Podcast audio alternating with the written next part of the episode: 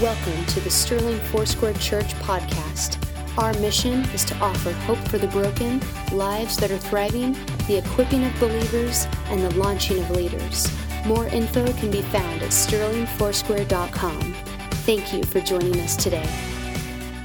We've been in a sermon series called One Way Jesus, and we uh, have been looking at uh, who Jesus is and then the statements that he's made about himself. And we began with a question that we'll actually end the series with later on today, but it was the question that Jesus asked his disciples of who do they say he is?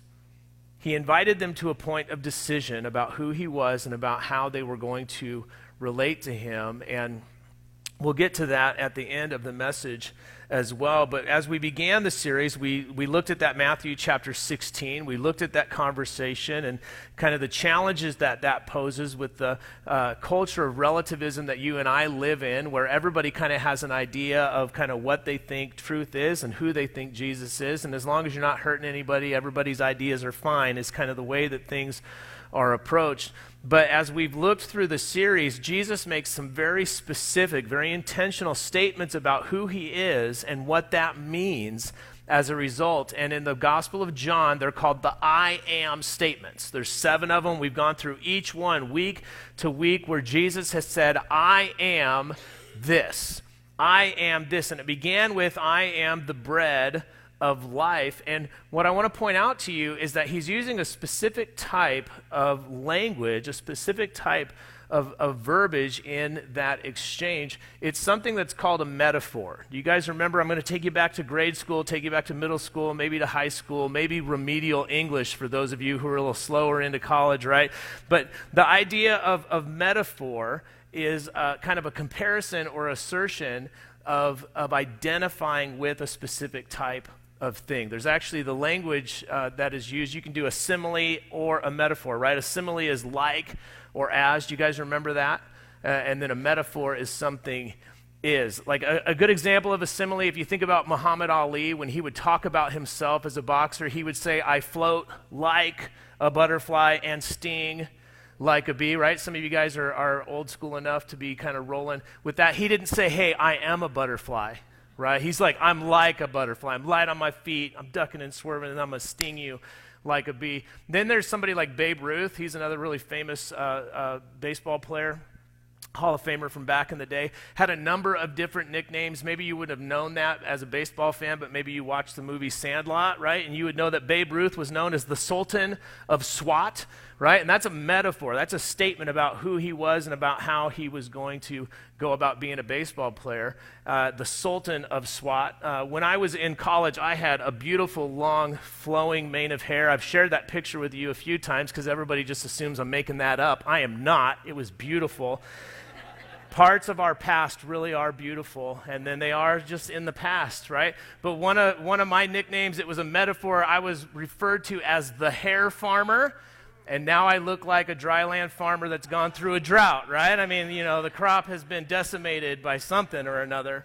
Uh, but that's the, that's the use of metaphors, okay? And what metaphors do is they give you a frame or a lens for viewing something so that you have a deeper understanding. It helps you connect abstract thought to it. But at the same time, every lens creates kind of some limitation. If you were to kind of study out the use of this, a metaphor is a way of seeing very clearly, but then also not seeing at the exact same time. And it's that, it's that technique, it's that usage that Jesus employs when he starts talking about who he is. It's to, it's to narrow in on a truth about him with very, very precise clarity. So when he says, I am the bread of life, it narrows in and he makes it very clear that the things that in your soul that would be hungry and thirsty that they will never be satisfied in something other than him. But he is not only the bread of life and he certainly is not a loaf of bread that has life right? It's just a, a, a use that he has. And so the i am statements that he is making are all making use or employing metaphor for us to understand. And i just want to remind you of the things that jesus said. They'll be up on the screen as we just think about this. Okay, he said that I am the bread of life. right? Nothing else is going to satisfy the hunger or the thirst of your heart, mind, and soul apart from Him. I am the light of the world. And in that, He's making a declaration that apart from Him, that we walk in darkness. I am the door or the gate. That that is the way into the plans, purposes, and promises that God has for your life. And if you try to go another route, you can't actually get to that place. He says, I am the good shepherd that He is the one that invites and He is the one that leads, that He is the one that cares for. And just as a side note, there is only one good shepherd. Every other would be somebody who would drive you. It's a taskmaster. It was somebody from behind that would whip and push and accuse. In fact, in Scripture, Satan is referred to as the accuser of the followers of Jesus. But he is the good shepherd. He is the resurrection and the life, that apart from him, there's no new life that comes out of brokenness. He is the way, the truth, and the life. That's the one very true uh, direction that you can go in to find those things. He is the true vine, that apart from him, your, your life will lack fruitfulness, it's going to lack vitality. And in fact, even in that context, when he uses that, that language, he says, I am the true vine. And he says, apart from me, you can do nothing. Nothing that you could do or accomplish has any actual lasting or eternal value outside of the person of Jesus. And so he uses these metaphors for us to kind of narrow in on kind of who he is. They're, just, they're uh, statements and declarations of his identity. And then there's this invitation or maybe even a challenge for us as to whether or not we're going to agree with that and then whether we're going to align the way that we live our life with that truth. And so that's the tension that's always being presented there. And before we move on this morning, I want to ask you just a series of questions. Maybe you're a note taker and you could write something down in response to this. But of those statements, of those metaphors that he uses to help us understand who he is and what he's come to do, which of those have been an encouragement to you in this series? Those of you who have maybe been here through the whole, or maybe you've dip, dipped in on a couple parts, or you've kind of tried to catch up online, like which, which, ones are ones that have kind of grabbed your attention? Which ones would be ones that have been like an, an encouragement to you. Maybe it was the idea that he was the bread of life and that Jesus will bring satisfaction. Maybe he's the one who's the light of the world and he's going to bring clarity to decisions that you need to make. What would be an encouragement? Maybe another question would be what was a good reminder? What was a good reminder for, for you and, and maybe caused you to pause or to think or to maybe change your posture in relation to, the G, eh, eh, to Jesus? I, re, I remember when Pastor Mark was speaking about Jesus being the gate or the door and the challenge of, am I going to follow Jesus into the things that God has for me or if I'm going to try to kind of hop the wall and find my own way to get what I That was a good reminder for me to make sure that I'm not trying on my own strength or effort, to get or grab or grasp, but that I would just truthfully and uh, honorably follow Jesus into the things that he has for me. And then maybe another question for you would be which of these have challenged you? Which ones kind of challenged your thoughts or your actions? Maybe there was one on, on a particular week that was like, hmm, I don't really, I don't really like that one. That one's a little bit too strong for me. Maybe the way, the truth, and the life, the idea that Jesus is the way and not one of many ways, maybe that was challenging for you. Maybe that was one of those things where you're like, yes, I affirm that and I want to do that, but I kind of want to do my own thing. I want to go my own highways and byways and figure it out my, my, myself. I want to keep my options open. Maybe that was something that would be challenging for you.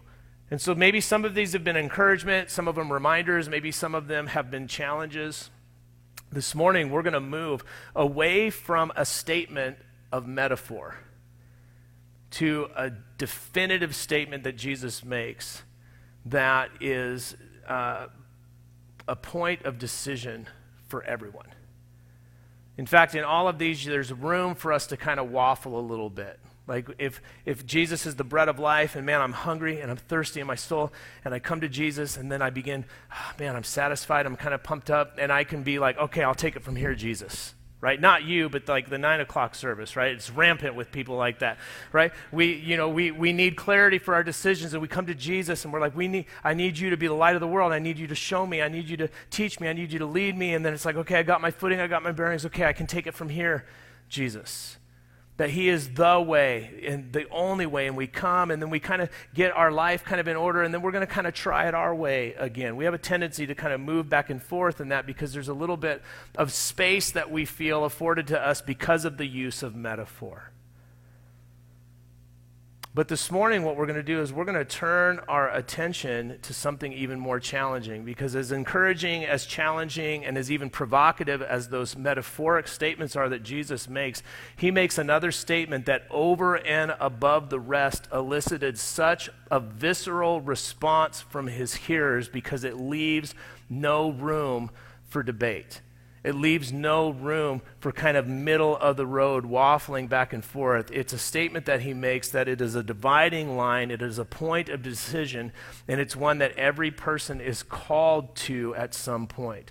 And it's a decision that is made in regards to eternity and salvation, but it's also a decision that is made daily in the way that I'm going to live and align the activity of my life with the things of God. And so that's what we're going to look at this morning. If you got your Bibles, go ahead and get those out. If you got your smartphone or your tablet, I want to invite you to open up your Bible app. Go ahead and raise your word up. Lord, we ask that you would give us soft hearts, eager hearts. Lord, to hear from you this morning, give us eyes to see and ears to hear, as would be described in your word. That there would be an openness and a receptivity to your word, Lord, that we would not just agree with it in our minds, but that we would take it into our hearts, that it would take root, that it would grow, and it would produce a harvest of righteousness in our lives. Lord, for the places that we would be challenged this morning, let us hear your voice. Let us hear your invitation to life and life abundantly in you. In Jesus' name, amen. If your Bible's open, go ahead and open up to John chapter 8. And we're going to spend all of our time really in, in this chapter. And in John chapter 8, we've actually already been here earlier in our series because it's in John chapter 8 that Jesus makes the statement that I am the light of the world and whoever lives in me or whoever walks with me will never walk in darkness. And so it's in this same chapter that we're going to find ourselves. And in, in John chapter 8, there's some things that we want to know contextually about where we're at because it's going to be relevant in just a few minutes. And the first thing is that Jesus and his disciples have gathered to celebrate what is called the Feast of Tabernacles the Feast of Tabernacles. It was a Jewish feast. It comes out of the Old Testament uh, religion and liturgy. It's a part of the culture and the tradition, and they've all gathered together and they're going to celebrate this feast. And so they've gathered together, they're all in one place, and at the same time, kind of through this Feast of Tabernacle, through this week, Jesus is public, he is teaching, he's interacting with people, there are miracles that are taking place. And so all of that is part of the background and the context here. And Jesus ends up in a conversation uh, in, in early on in chapter 8 where he directs them towards that metaphor that he uses of being the light of the world. And he ends up in this engaged conversation with the collective there about who he is and what that means. And as you finish out that little part of the narrative, you'll bump into a verse that says, And many people put their faith or began to put their faith in him at that time. In fact, it reads, even as he spoke, many put their faith in him.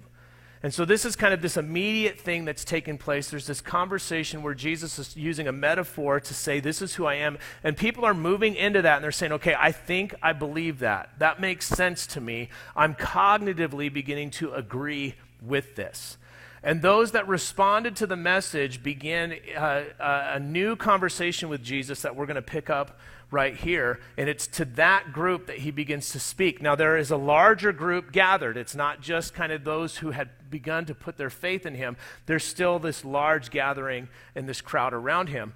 And so in verse 31, it reads this way It says, To the Jews who believed him, those are those, the, the ones that just responded to his metaphor of being the light of the world.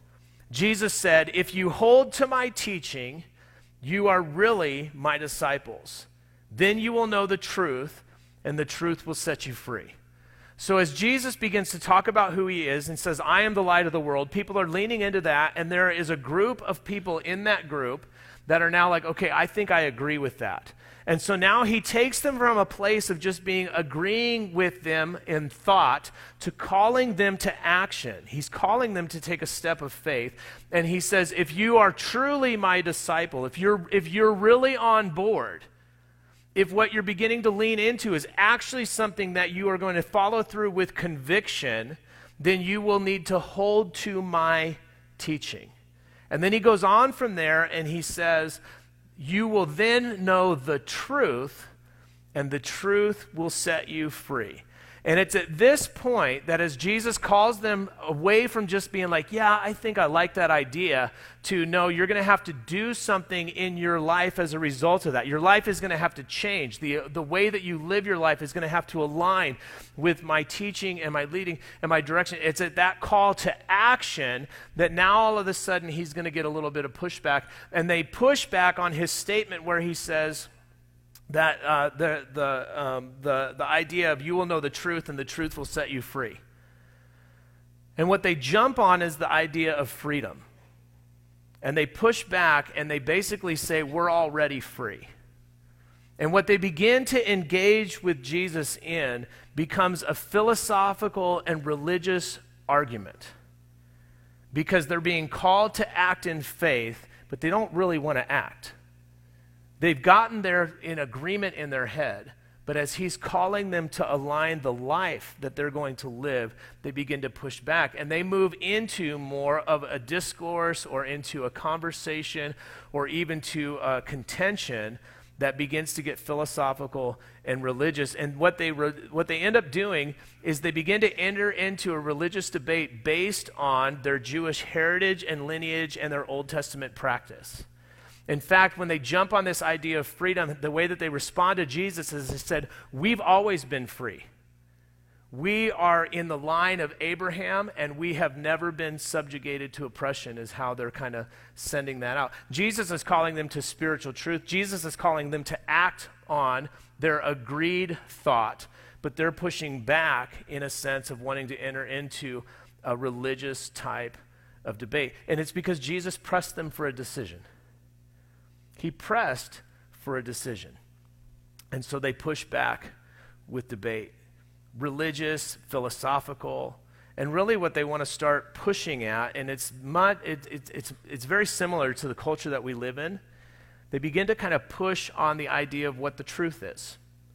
Because when Jesus invites them to know the truth and the truth would set them free, they begin to respond philosophically and religiously, and that's not what Jesus is inviting them to consider. He's not inviting them to consider a truth or an ideology or a way to think or a viewpoint of the world. He's inviting them to himself. He is the truth. And that's the problem for them. He is the truth. They want to use a Greco Roman philosophical framework to couch out their thoughts. They want to talk about related truths. Our culture has a lot of, of uh, conversations, academically and otherwise, about relativity and related truth. You live your truth, and I'll live my truth, and it's all truth, but it's all little t truth. So there's no real truth. It's just what you believe. And as long as it's good for you, that it's good for you, and that's the water that we swim in, and that's kind of the collective thoughts of our culture. And it's not much different than some of the stuff that Jesus had to deal with at the time. And so they begin to kind of push into those types of things. And they're using a very Jewish type of religious and philosophical framework, but you could substitute almost any earthly mindset, philosophy, and religious structure, and you could come up with the same thing right now. Well, let's talk about truth. He's like, I'm trying to. I am the truth. And so he's pressing them. He's pressing them for a decision, and they want to keep their options open. He's pressing them to action, and they want to kind of keep feeling it out. And what happens in the next succession of verses is this conversation that gets uh, increasingly more agitated and, and conflict oriented. Where at each turn, as Jesus kind of is brushing aside these things and calling them back to a place of having to make a decision, they begin to become a little bit more and more agitated and hostile to the point that then there's an accusation made of Jesus that he is possessed by, the, uh, by demonic forces and that he's looking to somehow undermine the very truth of God. So they're aligning with those types of thoughts and making those types of accusations. All the while, what they're really trying to do is avoid making the decision. Because this decision is not a, a, kind of a come and go. It's not a, like if you feel it, you can kind of try it on. Jesus is, is pushing them to decide. And they began again to use kind of this philosophical, this religious framework to kind of bounce around to it. And then Jesus kind of pushes everything off the table and draws a line, so to speak, and, and, and forces, forces the hand of decision when he makes this statement. In John chapter 8, verse 58, Jesus says this Very truly I tell you, before Abraham was born, I am. Now that doesn't make a lot of sense to us right? And depending on how much scripture you know, that, that wouldn't even, it, it wouldn't make any sense at all. If you know anything about scriptural timeline, certainly you know that Abraham was Old Testament, and he's already been dead and dusted for a long time at this point. So, at least in kind of the, the timeline of human history, maybe you know that that kind of sounds off. But it's even more poignant what Jesus is saying here because he's not just saying that I was like before Abraham. And in fact, the NIV, the way that it translates in the Greek, it translates it this idea before Abraham was born, I am. A better understanding of the language that's being used here is that before Abraham was called into existence, I was already. And it moves even further back to the idea of uh, kind of being born in the flesh or like your earth birthday in a, in a sense like that. Moving further beyond that, Scripture tells us that before you were conceived in your mother's womb, that God already had plans and purposes for your life. That before the earth was formed, that you were already known. And as you build that type of a theological framework back into what Jesus is saying here, he's saying, before anything was, I was. And look at their response. It was visceral, it was immediate, it was violent. It says, At this, they picked up stones to stone him. This was a statement of blasphemy. This was like the highest type of blasphemy. They weren't even going to go to the religious leaders, they weren't going to kind of go through a religious trial. They just grabbed what they had and they were going to try to stone him. It was immediate. And the reason why it was such a violent, such a visceral, and such an immediate response is because he had backed them to a place where they had to decide. There was no other option here. This wasn't, this wasn't space for debate any longer. This is, wasn't kind of like this seat of philosophical discourse. Like they had to decide because what he said was, I am. I am.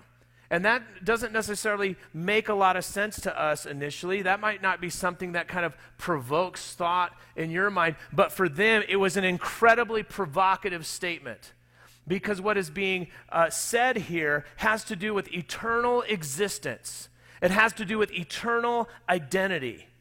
In fact, I've mentioned that what was happening and what they had gathered for at the time was the Feast of Tabernacle. It was a, a, a, way to come and to worship and to celebrate who God was, how Yahweh had impacted the lives of his people. And in the liturgy of worship for the Feast of Tabernacle, that phrase was used the idea of the I am.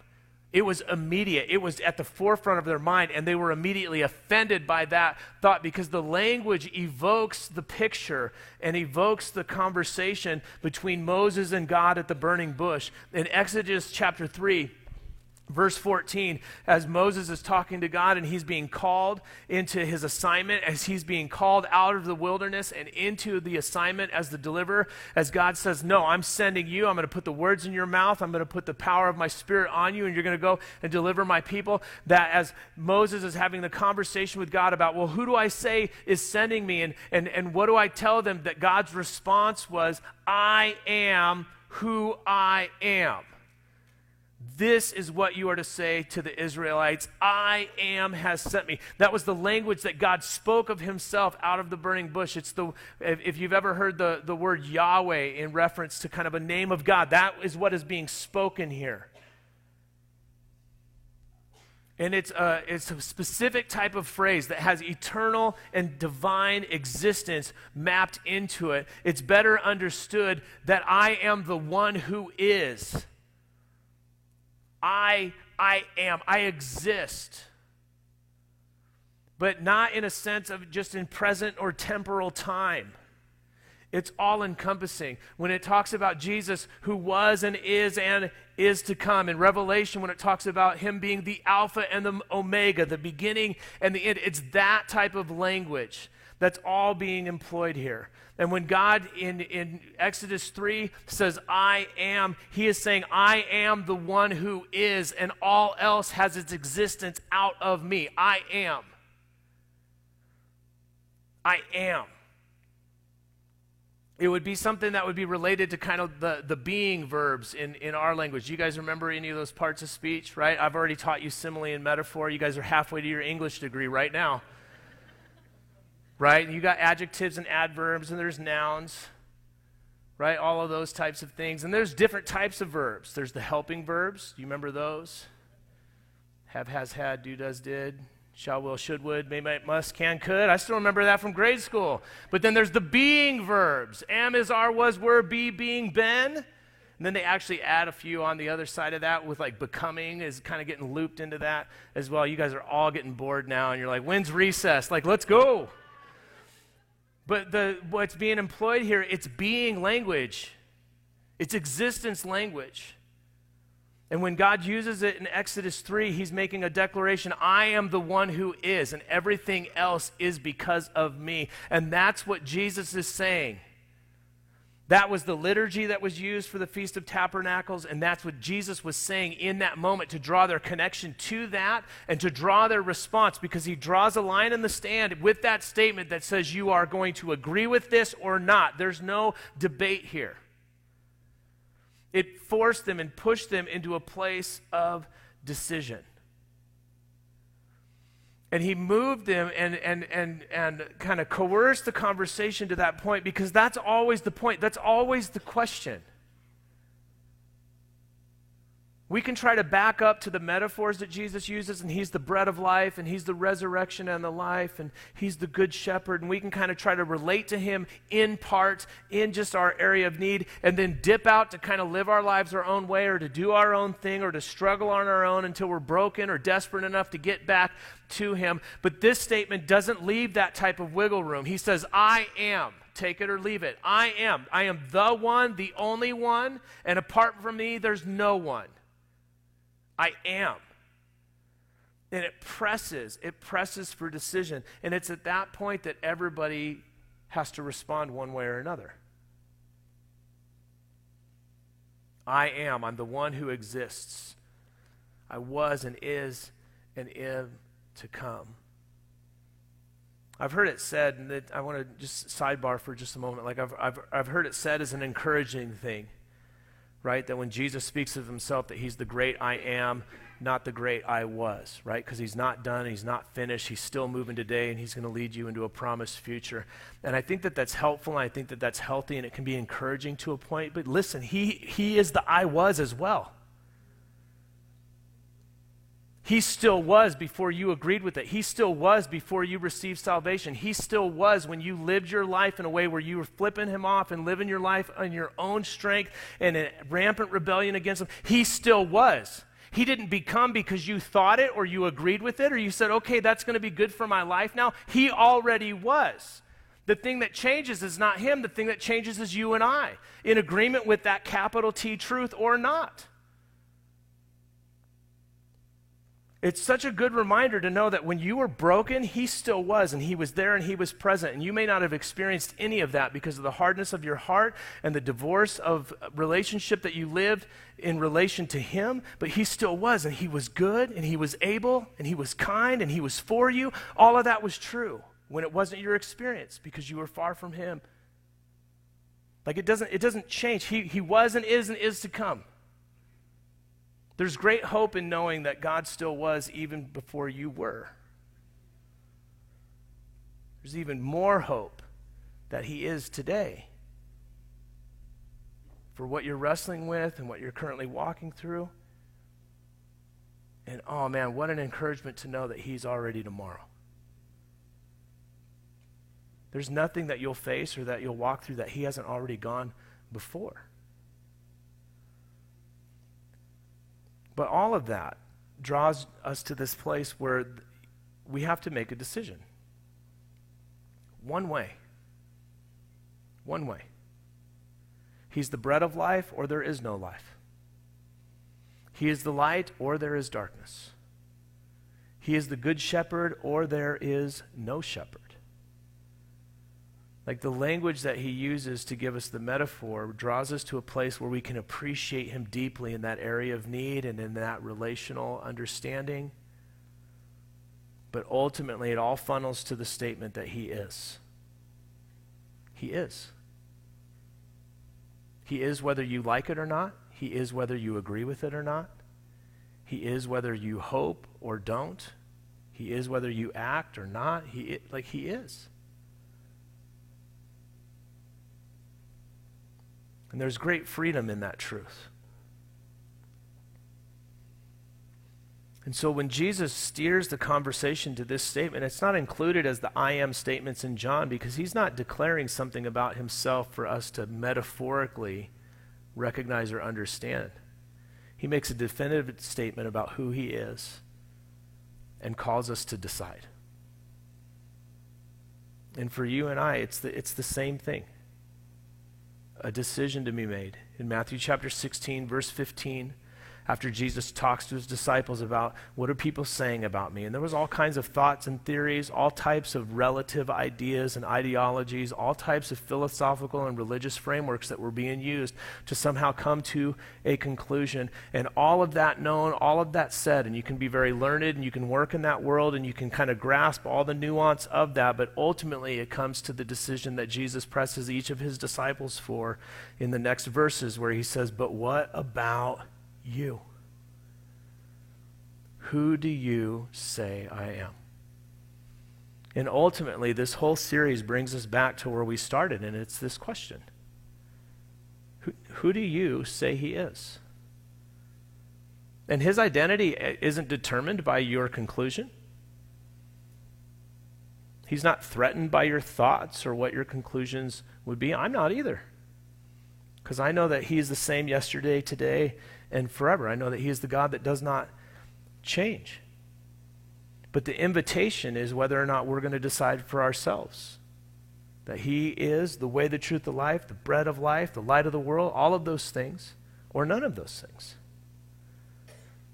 And the invitation has eternal significance and consequence because ultimately it has to do with who is Lord and am I going to receive salvation? I'm going to walk into that. But it has daily consequences as well. Because each and every day I have to ask myself the same question Who do I say Jesus is? Because it'll change the way that I speak to my spouse. It'll change the way that I interact with my kids. It'll change the way that I work for my employer, even if they're unfair. It'll change the way that I speak about whoever the others are in my life. It, all of that changes if I answer that question with He is the I am. Because then I'm called back to what Jesus said at the very beginning. If you hold to my teaching, you are really my disciples, and then you will know the truth, and the truth will set you free. It's a move from just what do I agree with in my mind with how am I going to live my life. And that subtle change sets everything in motion for me to walk into the things that Jesus ultimately wants to offer. And ultimately, in John chapter 10, verse 10, he said this I have come so that they would have real and eternal life, better life than they ever dreamed of. There's no life apart from Him. And that's the point that He calls us to decide on. Church family, if you would stand, worship team, if you would come forward.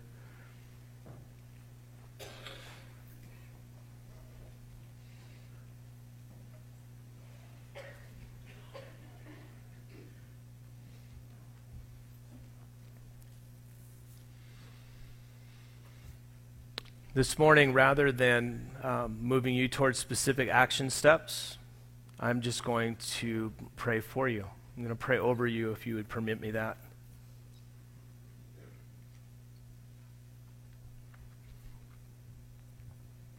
Lord, we come before you And we know that you have drawn us to a place of decision.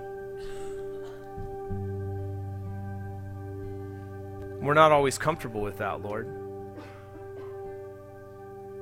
Most of us, we want to keep our options open. We want to be able to kind of change direction quickly if needed. It gives us a sense or a semblance of control and the ability to somehow orchestrate our own lives.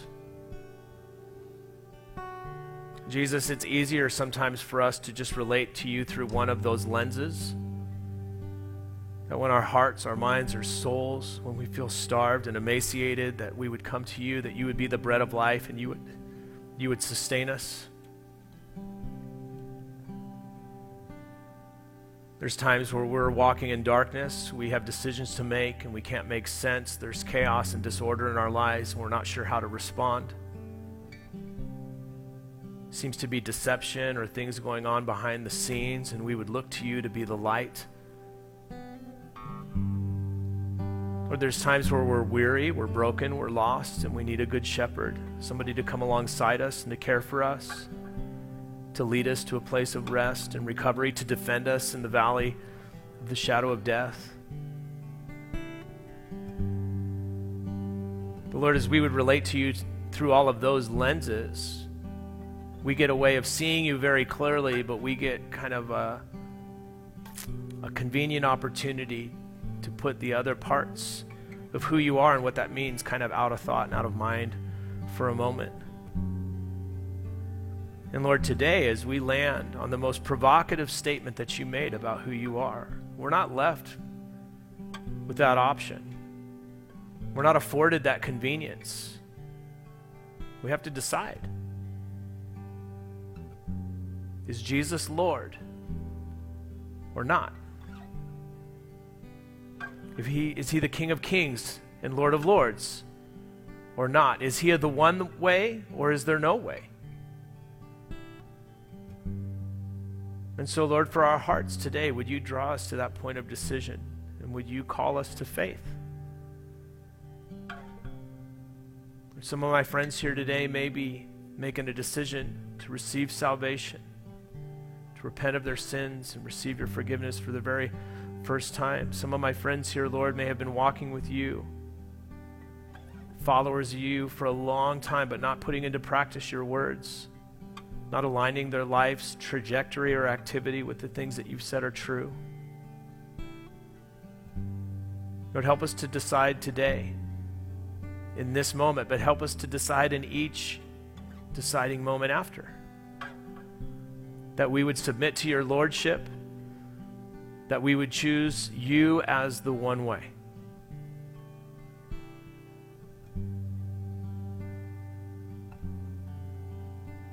Lord, be the bread of life, be the light of the world, be the gate to the promises of God, be the good shepherd, be the resurrection and the life, be the way, the truth, and the life, be the true vine. Lord, be all of those things and more in our church and in our persons. Lord, I thank you that there's grace for places of kind of wrestling that you always invite us to decide. And so, Lord, even those who would be in that place today, may they feel your grace, may feel your pleasure and invitation to continue that conversation with you and your spirit, to make that decision. Lord, we declare that you are the one way. You are the great I am that you are the one who was and is and is to come, that you are the Alpha, the Omega, the beginning and the end. You are the first and the last. You are King Jesus, and we celebrate that today in your name. Amen.